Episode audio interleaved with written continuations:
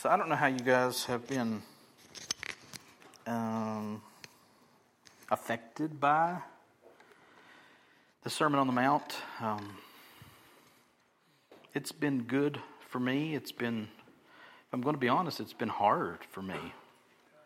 Um, you, therefore, are to be perfect as your Heavenly Father is perfect. And like Don said this morning, compared to you Yahoos, I'm all right. but against the bar of perfection, I'm not even close. And today, we're going to address a topic where I definitely am not even close to close, and it's prayer. Anybody ever pray before? If you've been with us this morning, you've prayed, right? We've, we've prayed a few times, which is good. It should be in the regular rhythm of our lives. And I'm, I'm going to guess, I'm going to speak a prophetic word here this morning. Are you ready? We're going to pray in the future. I know, right? I know. Yeah, write that down. Um, and I would guess that whether we call ourselves Christians or not here this morning, there's a tendency to some kind of communication with God, a higher power, something. Okay? There's something ingrained, it's like we're hardwired in the human psyche to call out to a being or beings greater than ourselves, either for help or even just for communion. Now, I, am not silly enough to believe that everybody everywhere always prays, but I'm fairly confident that the thought of it, the tendency toward it, has been in most people's minds at one time or another, even if the decision is not to pray. I'm never going to do that. Okay. But if you're a Christian, if you've been born again by the grace of God, prayer is at least a thing you should do. But really, what is prayer? How do you do it? Should you stand up, sit down, lay down, Open your eyes, close your eyes, do it silently, out loud. Say certain words, use formulas, read books about it, read other people's prayers, pray for our food, our safety, our comfort. Yeah. But what's it look like? What is God's view on prayer? Well, I'm not going to answer nearly all of those questions this morning. But Jesus has some very specific things to say to his disciples in our passage today. And our passage today is Matthew 6, verses 5 through 8. And so, if you would, let's stand up so that we can respect, show respect for the very words of God that I'm going to read aloud from this section of the Sermon on the Mount, four verses. And when you pray, you must not be like the hypocrites, for they love to stand and pray in the synagogues and at the street corners, that they may be seen by others. Truly, I say to you, they have received their reward. But when you pray, go into your room and shut the door and pray to your Father who is in secret, and your Father who sees in secret will reward you. And when you pray, do not heap up empty phrases as the Gentiles do for they think that they will be heard for their many words. Do not be like them, for your Father knows what you need before you ask. Let's pray.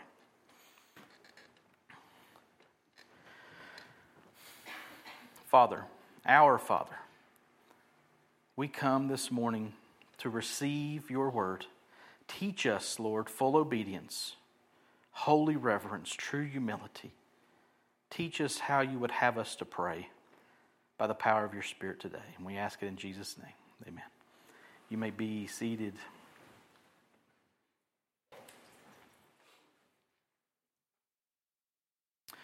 Real quick recap if you haven't been with us up till now.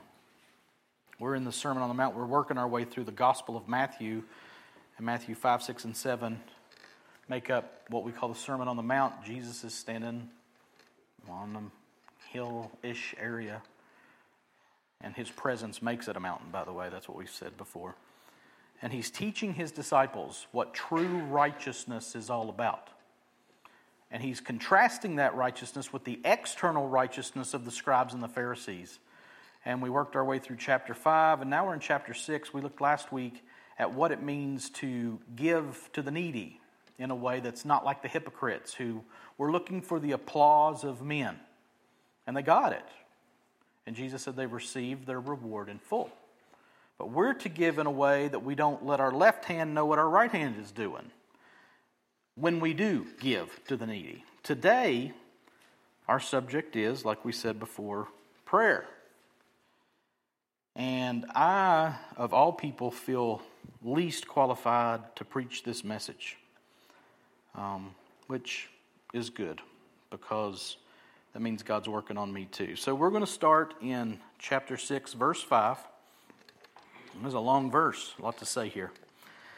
And when you pray, you must not be like the hypocrites, for they love to stand and pray in the synagogues and at the street corners, that they may be seen by others. Truly, I say to you, they have received their reward.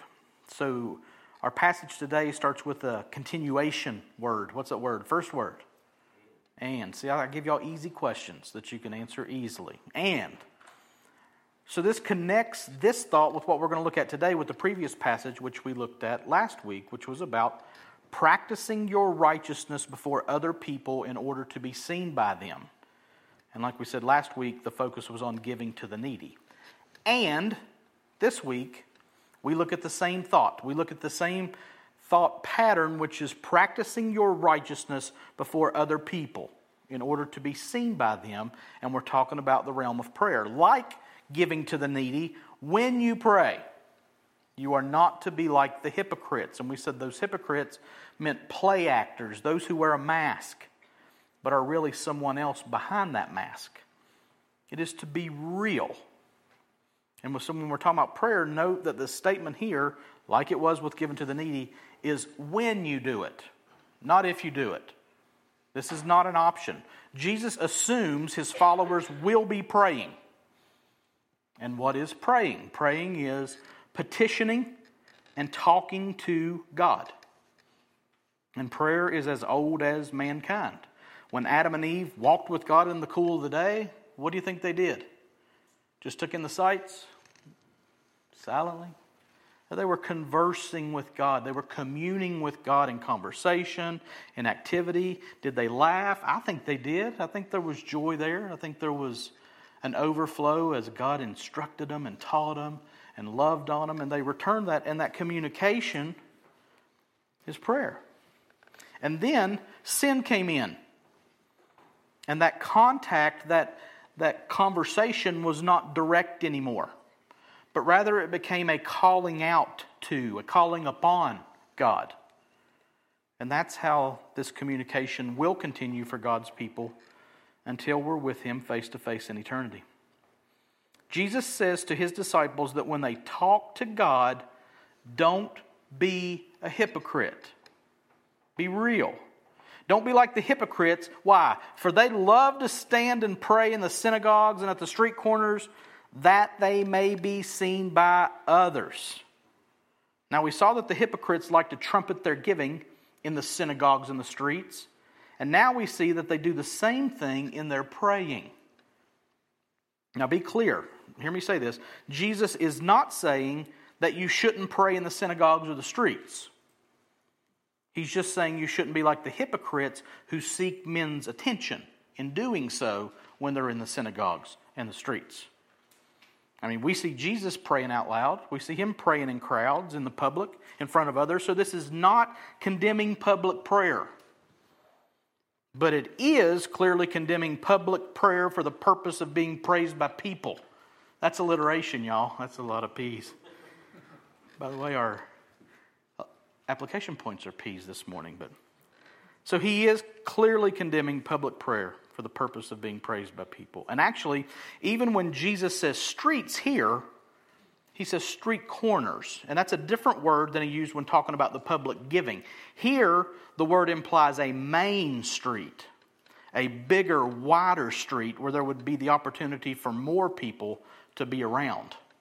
The hypocrites love to stand and pray in the public places of worship and in the broad main street corners where they can be seen by more eyes than anywhere else. Now, just imagine that picture. Imagine going, I don't know, what's a busy intersection? Um, I don't know. Uh, where uh, 16 and 19 meet down there, Robert C. Byrd and Eisenhower Drive, right there at that red light. And they've got that pavement there. Sometimes people campaign there. Could you imagine going out there, straightening up your clothes? Father, as these pagans pass me today, I pray that your wrath would be poured out upon them. I'm just, that's kind of overboard. For, yeah, that's true. You'd be looking at those pretty high country model jacked up things, yeah. So just get that picture. This is busy intersection, and they go there on purpose so that people will see them praying. Now, some people beat up the Pharisees for their posture as well, saying Jesus is implying that they shouldn't stand and pray, but this was common practice for the Jews. They stood when they prayed a lot. Nothing wrong with standing, nothing wrong with praying in public or out loud, but it is clearly wrong to do it all so that other people will see you and talk about how great your prayer was.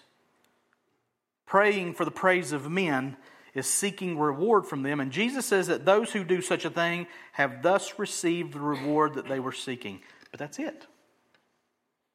And if praying is petitioning and speaking to God, asking Him to do what only He can, asking Him to get glory for those things, then what reward can men possibly give us?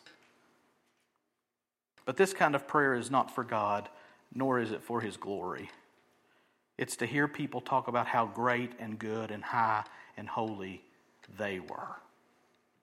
And Jesus says, You must not pray like that. You must not pray like that or for that purpose. If you want more than the attention and affection of man, there's a different, more right way to pray. Verse 6. But when you pray, go into your room and shut the door and pray to your Father who is in secret and your Father who sees in secret will reward you. So we started the last verse with a continuation thought, and here we've got a contrastive conjunction, which goes against what was said just previously. So he's saying they've received their reward because they're out there praying in public, and men say, Yay, you are a good prayer. But they have received their reward, but when you pray, Again, note it's when you pray, not if. Do what? Now listen, Jesus is going to be very specific here. Very plain, very specific. He says, Go into your room and shut the door and pray to your Father who is in secret. So you should always read your Bible with the mentality of if you see a list, note that. And here we have a list of three things Jesus says to do when you pray. What are they? Count with me. Go into your room. Come on. Shut the door and pray to your Father who is in secret. Now, that list may not seem like a big deal, but what's the point here? The prayer that Jesus is calling for here is just you and God. So go into your room, shut the door, separate yourself from everybody else, and pray to your Father in secret. This is not performance prayer. This is not corporate prayer. This is not praying with someone else. This is you in your room with the door shut, praying to God. Now, let me ask you something. Do you purposefully spend time alone in your room with the door shut, praying to God? You say, well, that's just not how I do it. What did he just say? Well, things are changed, everything's different. I've got this wide open place. And what did he just say? We can justify, we can change it, we can say, well, that's not the way my life is structured. And Jesus said, when you pray, go into your room. Shut the door. and pray to your Father who is in secret. Now, that's very specific and purposefully specific. This convicts me. Now, to be clear, there are no time markers here. This is not the sweet hour of prayer or the night long vigil or whatever. But first of all, let me ask you is it happening at all? And is it a priority for you? Because Jesus is clearly prescribing solitary, private, purposeful prayer for his followers. And we can find a multitude of excuses as to why it's not happening in our lives. We're too busy. We don't have time. We don't know how to pray. We aren't good prayers. We would rather pray with other people. We fall asleep. And on and on and on ad nauseum. But Jesus is without a doubt saying here that when you pray, go into your room and shut the door and pray to your Father who is in secret. Remember that word secret is kryptos, and it means concealed or hidden. How often do you obey Jesus' clear command and teaching here? I, again, am very convicted. I'll pray in the car or on the go or with my wife, surely not enough here either, or when we go to bed or when we sit down to eat or whatever. And those aren't bad, those aren't wrong. But Jesus is not prescribing any of those here. Jesus is saying to make sure you are praying to God in your room with the door closed in the privacy and secret of a solitary meeting. And it surely seems to be clearly inferred here that this is not for show either, because we can show out for God too, can't we? Here I am, God. Here I am. Are you ready? Because I'm going to pray today. Look at me. I'm on my knees. God, you got to listen to me now. And God's going, yeah, yeah. This is not for show. It's also not something that like you would announce to everybody, I'm going into my prayer closet. Everyone keeps silence while I pray to God in secret by myself in the room with the door closed for as long as I choose to pray. This is not about you announcing this. You should not have to tell people that you've been praying in secret. Actually, I think if we're actually doing this and it's working in our lives, people are going to know. They're going to see it to the point that you don't have to tell them. If you're broadcasting this type of prayer, guess what? You've just made your private prayer public knowledge. And you probably did it with the hope of getting public praise. And if your goal was public praise, guess what you get? You get public praise. That's all. But listen to me. You're like, daggone, man, just kick me. You know? Listen to me. God has something better for you than public praise. And your Father who sees in secret will reward you. Now, note that. God both notices and rewards secret prayer, He sees it. He is your Father who sees in secret. Now, we know God sees everything, but hear that. God sees you praying in secret. God's vision sees you when you are shut in your room praying to Him. And what does He do when He sees this? He will reward you. Now, did you catch that? God sees you and He will reward you. That word reward is an accounting term. It's apodidomi. Apodidomi and it is translated a few different ways in the Bible. This is reward. It can be translated as pay, give, render, sell, yield, and reward. It means to pay off, to discharge what is due, to pay a debt, to give wages, to give what is owed. And here in our passage today, God sees your obedience. He sees your work, He sees your effort, and He rewards you. You say, well, what about grace? Well, praise God for grace but trust and obey. There's no other way to be happy in Jesus. And when we obey, listen to me. We talked about it last week. God rewards. And what does He reward this work of prayer with, this private, secret prayer? Well, part of what he rewards us with is his very presence. Remember, you are praying to whom? You are praying to your Father who is in secret. You see, God's there. And He is part of the reward that you receive when you pray in secret. His presence, His listening is part of the reward. We talk in our culture today about uh, getting audience with somebody important. Oh, they're going to listen to me. Congressmen, heads of state, officials, your boss, they're going to listen. They, they told me to come talk to them. They're going to listen to what I have to say. Listen, God is going to listen to you. God is going to hear what you have to say.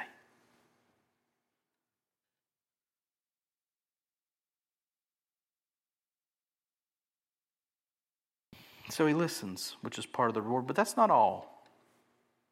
If God hears our prayer there in secret, it would seem right that his reward is answering those prayers, right? If he sees and hears and rewards that work, what better reward is there than to give what we ask? But be careful here. This is not about getting just anything you want. This is not going into the secret place to petition for your wants and desires. We'll see this more clearly next week when we cover verses 9 through 15, which a lot of people call the Lord's Prayer. It's a better title to call it the disciples' prayer because Jesus taught his disciples to pray that way. The Lord's Prayer is in John 17, high priestly prayer. You're like, why do, you, why do you care about that stuff, Jason? I don't know. I just do, okay? Get off my back. so we'll see more clearly next week what to pray for and how to pray. Because he says, when you pray, pray this way. That's next week. So, but remember, this is about our good. But it's about our good through God's glory. And when we pray for God to be glorified, for God to have His way and do His will, you can guarantee, absolutely, positively guarantee that God is going to reward or recompense those prayers. Your Father who sees in secret will reward you. He will. Now Jesus turns his address about prayer away from the religious, self pious, self important Jews, and he focuses instead now on the prayer patterns of another group of people. This is pretty interesting. Look at this. Verse 7. And when you pray, do not heap up empty phrases as the Gentiles do, for they think that they will be heard for their many words. Now remember, the disciples of Jesus were not living in a world that was only Jewish. Now, they were living in Israel, but it was occupied Israel. The Romans were occupying them.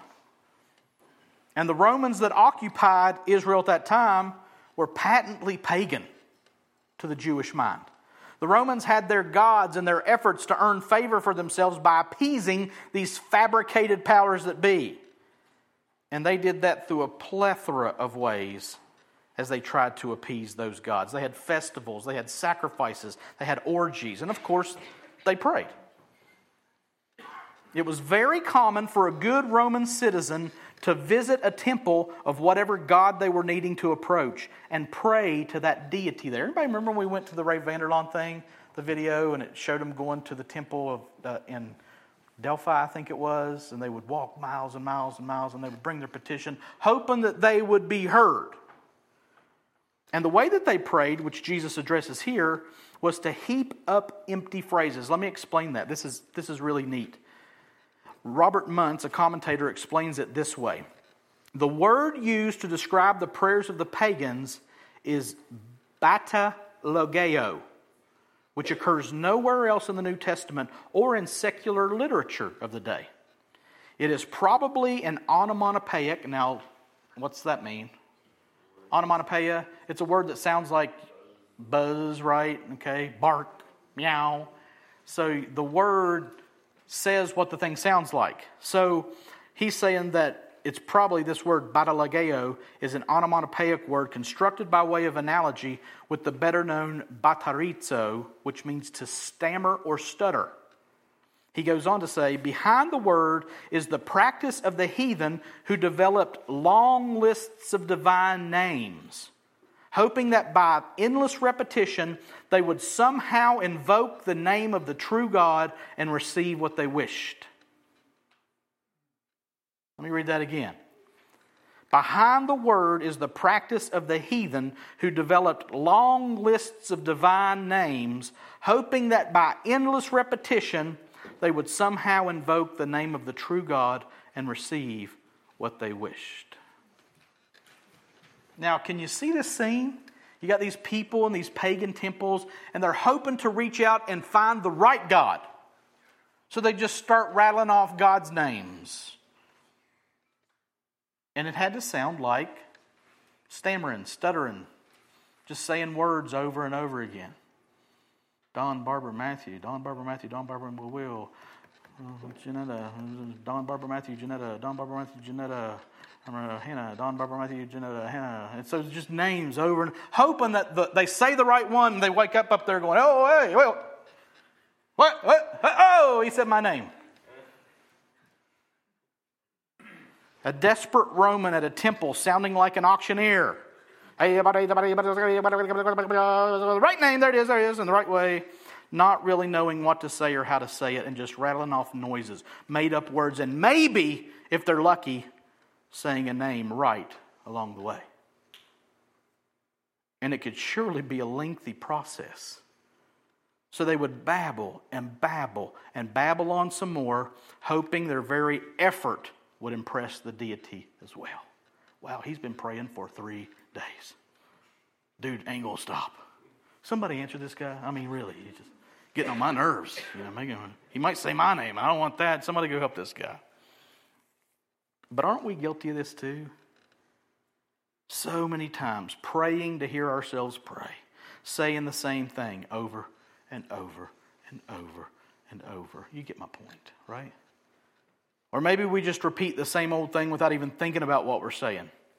Anybody learn rote prayers as a kid? Now I lay me down to sleep. I pray the Lord my soul to keep. If I should die before I wake, creepy, I give the Lord my soul to take. Amen. And then at mealtime, God is great, God is good, and we thank Him for our food. That doesn't rhyme. By His hands we all are fed. Give us, Lord, our daily bread. Amen. So growing up, and that's not wrong. It's not wrong, but it did become mindless after a while. It was my fault. So at mealtime, if I was called upon to pray or my sister was called upon to pray, that was the prayer we prayed. And at night, I made sure I prayed that in case I did die, and God knew it was okay to take my soul. You know, that's good. We're good with that. Amen. Or maybe you know somebody who, when they're asked to pray, they just say the same thing every time. Like you could recite it for them. You're like, Brother Jason, will you pray? Jason's going to say, Thank you, Lord, for this day. We thank you, God, that you have blessed us with his multitude of blessings. God bless our way so that we may know that as we go our way, you are with us. Amen. Or those people that just pray and pray and pray and pray and pray when they get called upon in public. You know those people too. You're like, No, don't ask. Oh, yes, are you kidding me? Ah, oh, jeez. And we should surely check our own hearts here in all this. But so many times our prayers are perfunctory and repetitious, and they're empty words, heaping up phrases, thinking God will hear us for those many words and those empty phrases. And we think, or at least hope, that God will hear us for our many words. And Jesus says here, that's how the pagans do it and you should not pray like they pray. Empty phrases, many words. That's not God's prescription for our prayers. Their motives are to get what they want, what they think they need, but not us, not God's people, not our prayers. That's not the source or the goal. So let's go to our last verse for the day, if this thing will cooperate with me. Let me go to 6 8. Back there we go. Do not be like them for your Father knows what you need before you ask Him. Jesus says unequivocally that his disciples are not to be like those Gentiles who heap up empty phrases. Do not be like them. Why? This is huge, people. Listen to this. For your Father knows what you need before you ask Him. Hmm. Now, say what? Keep in mind, Jesus is juxtaposing his followers up against the Gentiles here, the non Jews of the day. They again went to the gods for what they needed and or wanted for their own reasons or purposes. I need a good crop this year. Being, Jupiter, whoever. I need a crop to feed my family, and I really would like to buy that new ox. I don't know. They went for what they needed and or wanted for their own purposes or reasons. And these gods were known to be pretty self serving themselves, even pleasure centered. These gods were. So the prayers of the mortals could surely be seen as at least an inconvenience or maybe even intrusive in their divine agendas. While these gods may have been involved in the processes around these people, they were really just hoping that there would be some appeasement, some benefit for their otherworldly lives in what the ones praying for, what they could bring them. But you don't be like them, for your Father knows what you need before you ask Him. Now remember, our Father is in the secret place with us. And here, our Father knows what we need before we ask Him. He sees, He hears, He rewards, and He knows. Listen to those two words He knows. And that's really good news. He is your Father, and He knows what you need even before you ask Him. So, some of you are smart people, and you're going, so then why pray? If He knows, why pray? Why bother asking? Because He told us to. Prayer, listen to me, is not about sharing new information with God. Like you're giving Him a briefing to start or end your day. Okay, God, this is what happened today. Okay, God, this is what I'll be doing today. Just so you know, and you can prepare your divine agenda as, you know, in line with what I need and want today. No, you're not a carrier pigeon dropping news from the front to an unsuspecting bystander. No, God is moving the pieces. We said that last week too. And God is bringing all of history, including my life, my needs, and my wants, to a glorious conclusion that includes my good. So I pray to get in on the info myself. Prayer is how God shapes me to know and accept His will. He knows that will. And I don't. Not perfectly. I don't know how it exactly works into my life, so I pray. I ask God for what I want, and I watch to see how He answers that prayer. And He does answer our prayers, one way or another. Some of you are going, oh, yeah, here's that thing. Sometimes He answers yes, sometimes He answers no, sometimes He answers not yet. So I go into my room, I shut the door, and I ask God in secret for help. I ask Him for healing. I ask Him for deliverance, answers, guidance, or whatever. And I do that with my main focus being His glory. And then live my life by the power of His Spirit and see what answer comes as a result of God rewarding my secret prayer and my obedience. God, will you please give me this job? Please, God, if it is your will, let me land this job. And the interviewer calls you at 10 a.m. and says, Sorry, we filled the position. Well, God didn't answer my prayer. Yes, He did. Clearly. God, will you give me this job? No, I will not. Or maybe that's a not yet. Maybe They'll see what they don't have when somebody messes up and then they call you back. But at that moment, the answer is no. It's not what? It's not a bad answer. And right. Listen. Your father sees your secret praying. and he will punish you for it. No. He will reward you for it. He will reward you for it. And listen to me, He knows what you need even before you ask. So if the answer comes as no, you receive it as His reward and Him knowing what you need. Don't be like the pagans who may or may not hear from their God. Don't be like the Gentiles who are only concerned with their needs and wants. Don't pray like those with no hope. Don't hopelessly hope like an orphan who has no provider or family. Your Father knows what you need, and He loves and cares for you. You don't have to heap up empty words. You don't earn favor with God on a per word basis. We don't do that with those we love and who love us. If I'm talking too much, my family's probably going to say, dude, can you just be quiet? You don't have to talk so much. Hmm. Okay. We don't do what we do when we're doing things with and for those we love to earn their favor, either words or deeds. And it's the same thing with God. Your Father knows, so pray. What a passage. And we've just barely scratched the surface, but we've got to move to application because the clock tells me that.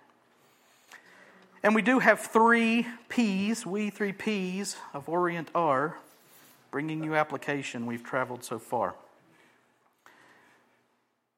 I'm, I'm guessing you could probably guess the first application point. Starts with P.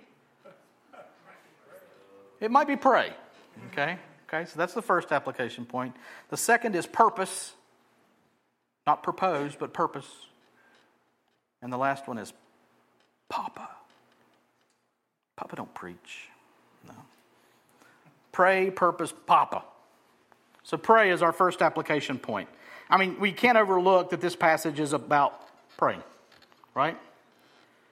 And what do we learn from this passage about prayer? Well, we learn a few things. We see some things we should do, we see some things we shouldn't do, right? And first and foremost, we see that we are to pray. We mentioned this earlier, but it's worth noting again. Jesus' statement was when you pray in verses 5, 6, and 7.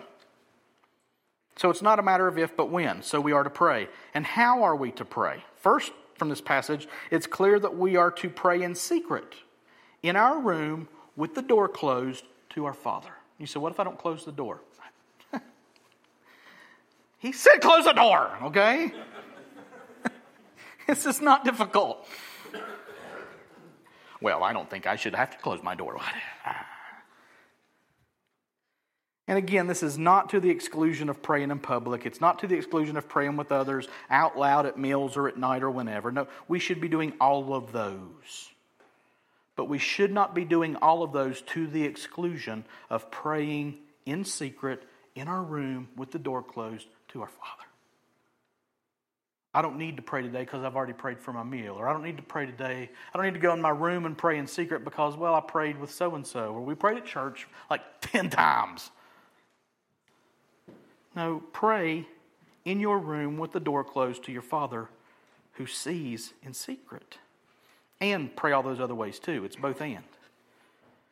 And this is to be a desired duty in our lives, leading to joy and privilege, knowing that God Himself is both the grand instigator and the grand rewarder of this whole process.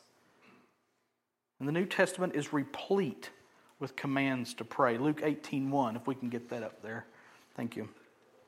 And he told them, he being Jesus, them being the disciples, he told them a parable to the effect that they ought always to pray and not lose heart. Luke 21 36.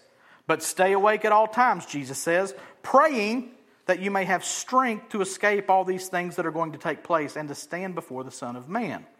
Romans 12 12 through 13. Rejoice in hope. Be patient in tribulation. Be constant in prayer. Just 12 is all we're reading there, sorry. And then Ephesians 6, 18 through 20.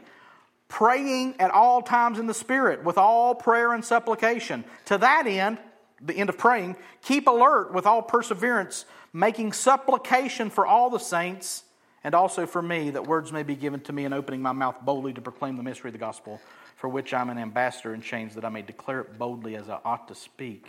Colossians 4 2. Continue steadfastly in prayer, being watchful in it with thanksgiving. And the most common, most familiar one is 1 Thessalonians 5:17 that says you should pray without ceasing. Now you can't pray without ceasing in your room with the door shut to your father in secret. I get that.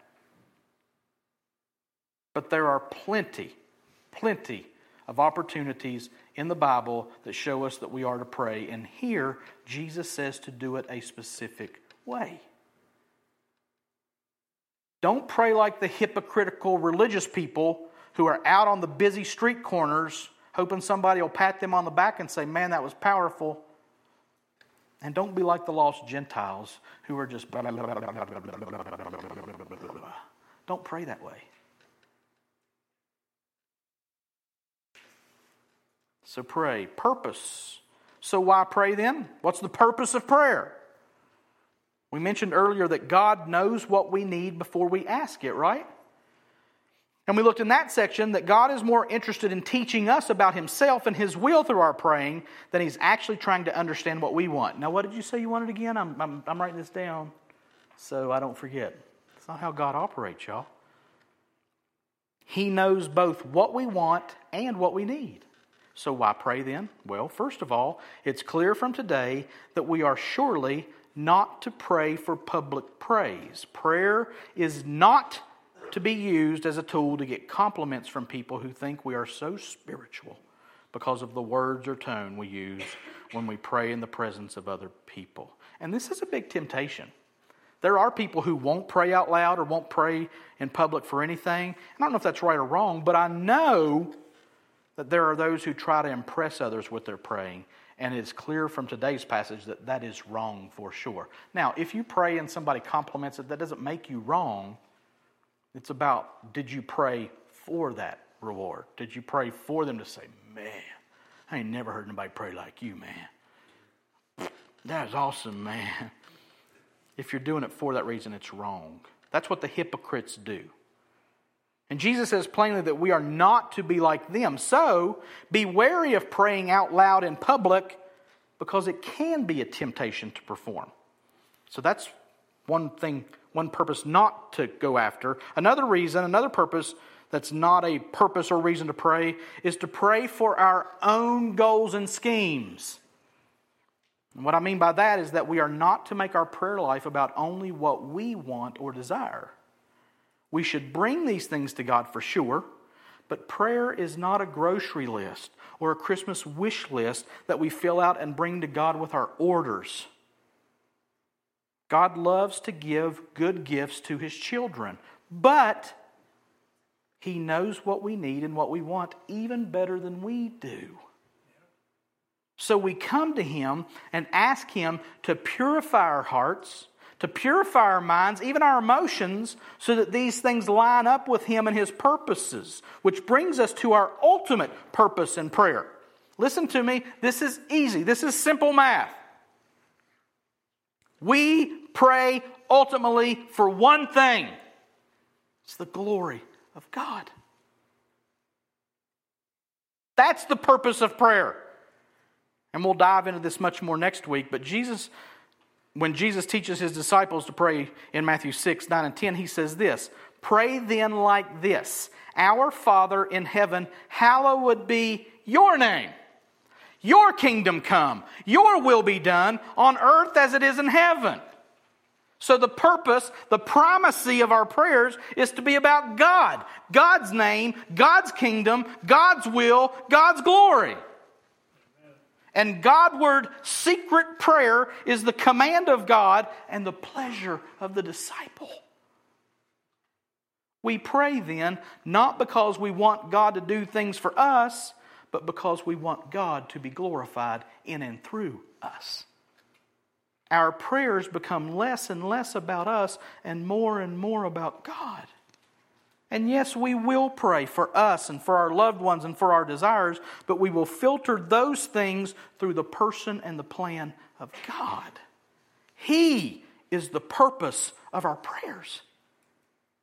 You're not praying to perform for Him, but you're praying because you want Him, His presence, His reward, His love, His grace to be poured into you and out through you so that the world sees Him through you. So then let your righteous deeds be done before men so that they might see your good works and glorify your Father who is in heaven. You are therefore to be perfect as your heavenly Father is perfect as you image forth Him.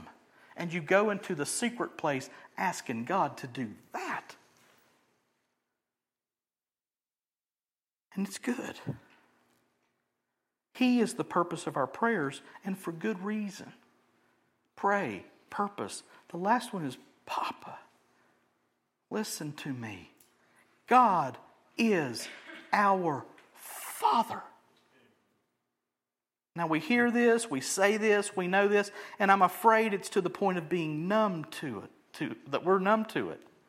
But understand this, church. If you are a Christian, if you have been born again by the grace of God, God has adopted you.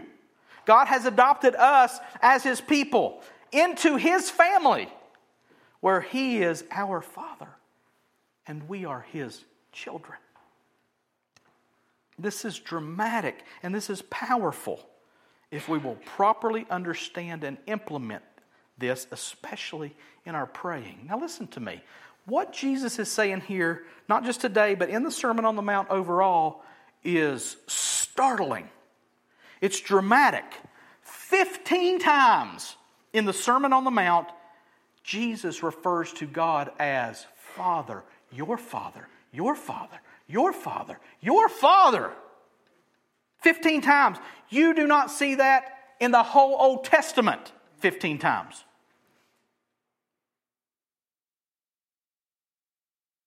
And here in Matthew 5, 6, and 7, and like we'll see all through the New Testament, Jesus is telling his disciples to call God Father. Again, we're on this side of the cross. We're 2,000 years past this. But when Jesus was saying it, it was revolutionary. It was relational. This was not being obedient to some angry deity.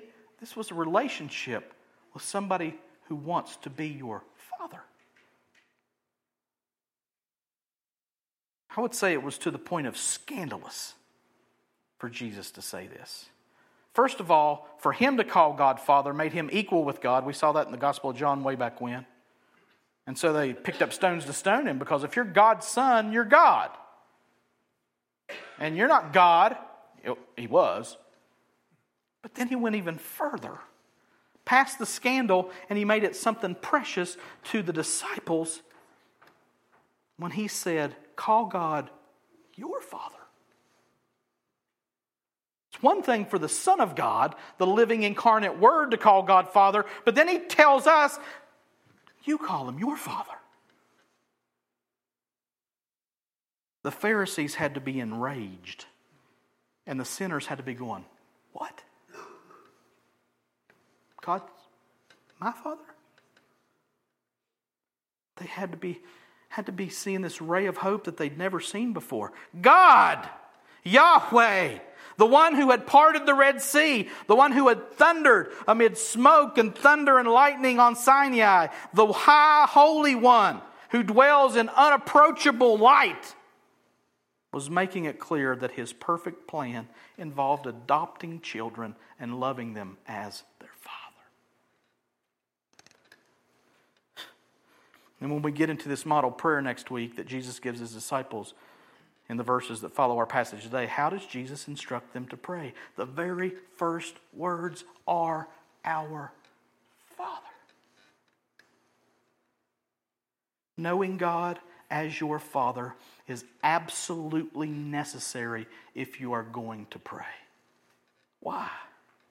Because we have to know that He is for us and that He gives good gifts to His children especially when things don't go the way we want them to. I mentioned this verse last week, but listen to it again, especially in light of praying. Luke 12 32. Fear not, little flock, for it is your Father's good pleasure to give you the kingdom. I'm going to read that again. Fear not, little flock, for it is your Father's good pleasure to give you the kingdom.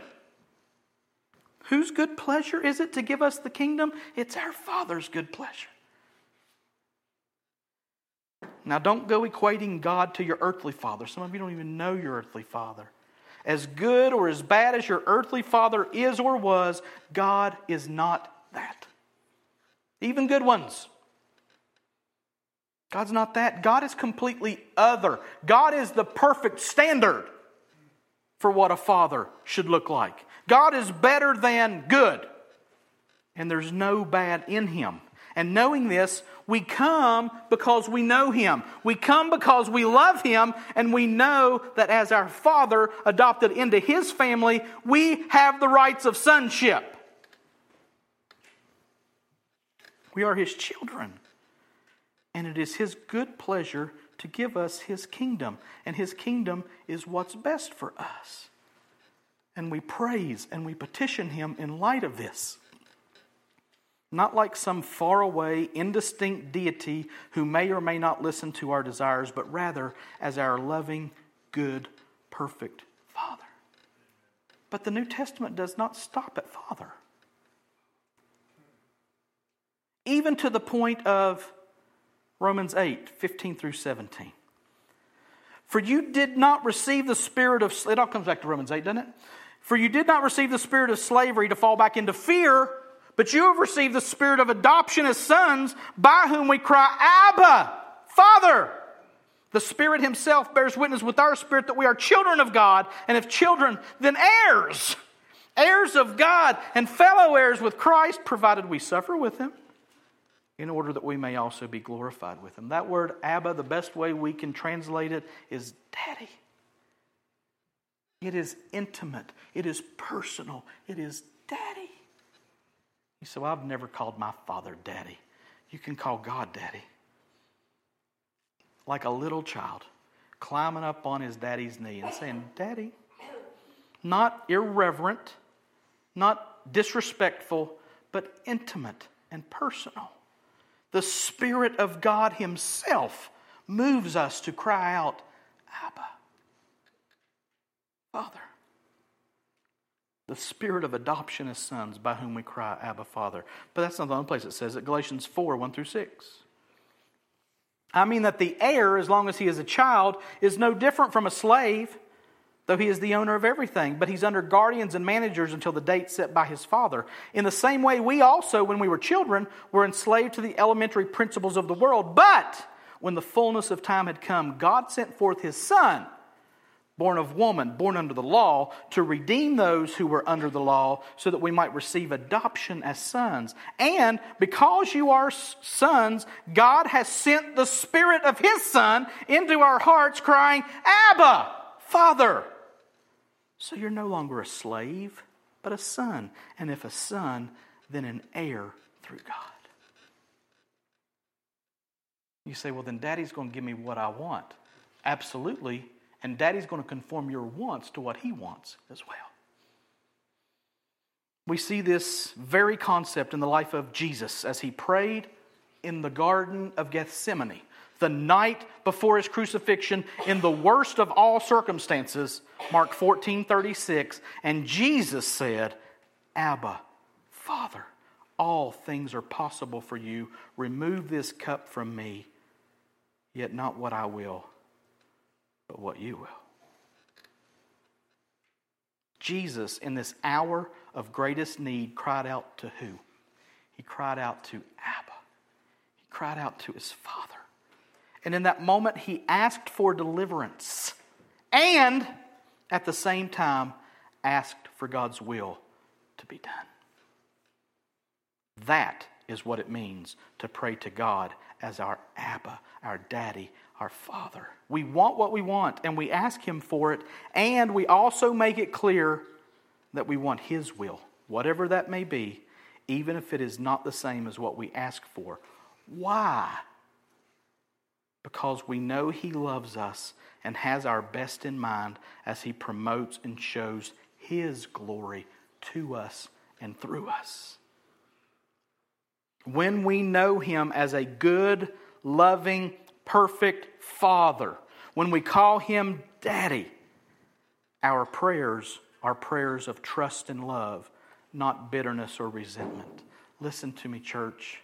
He is for us. And he weeps with us as he walks with us through the hard and the bad, knowing that his good pleasure is to share his kingdom with us. So, pray. Pray to your Father in secret, not heaping up empty words and phrases, hoping to possibly be heard. Pray confidently and boldly. Pray lovingly and passionately. Pray intimately, looking to your daddy to reward you with his glory, with his kingdom, which is our best good. Maybe you're sitting here today and you're like, whatever. What is all this rubbish? God is Father? You don't know my Father. I don't. But I know this one. Amen. And the Bible tells me that God loved the world so much that he gave his only Son to come and die on a cross to bear the punishment for your sins, for my sins so that he could remove the obstacle of the wrath that he feels and will show against us. He removes that obstacle by punishing our sins in the body of his perfect Son. And then he says, Come and receive forgiveness. We're all sinners. You're a sinner. I'm a sinner. And God invites sinners to come and have their sins forgiven through the work of Jesus Christ, who was God in the flesh, who died a death that he did not deserve, so that we could receive the gift of eternal life, which we do not deserve. And the only way to receive that gift is through faith in Christ. And the Holy Spirit moves in and makes you cry out, Abba, Father, when you realize that He has forgiven you and loves you like the best daddy the perfect daddy. If you don't know him this morning, if you don't know him as your father, you just need to come and say, God, I'm a sinner. I need forgiveness, and I believe I have that forgiveness in and through Jesus. Will you save me? Will you adopt me into your family? Let's pray.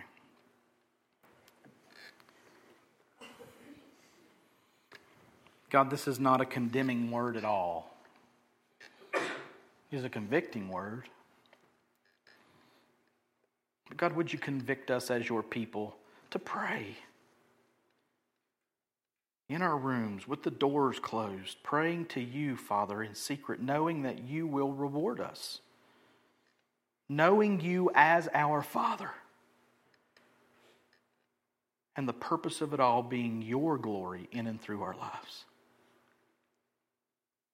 And God, if there are those here today who do not know you, the gospel is your power into salvation for everybody who believes. So we trust your spirit to convict and to draw and to breathe life into dead people. That's your work. May we go forth from this place different than when we came in. And may it show in our actions. May it show in our attitude towards you, God. May we know you as our daddy. And may we be eager to talk to you alone as much as we can. There's no prescription here, God, for what day or what time or how to do this. But God, may it be our intense desire to do this. Fix our hearts, fix our affections, our emotions, God, so that we want the right thing.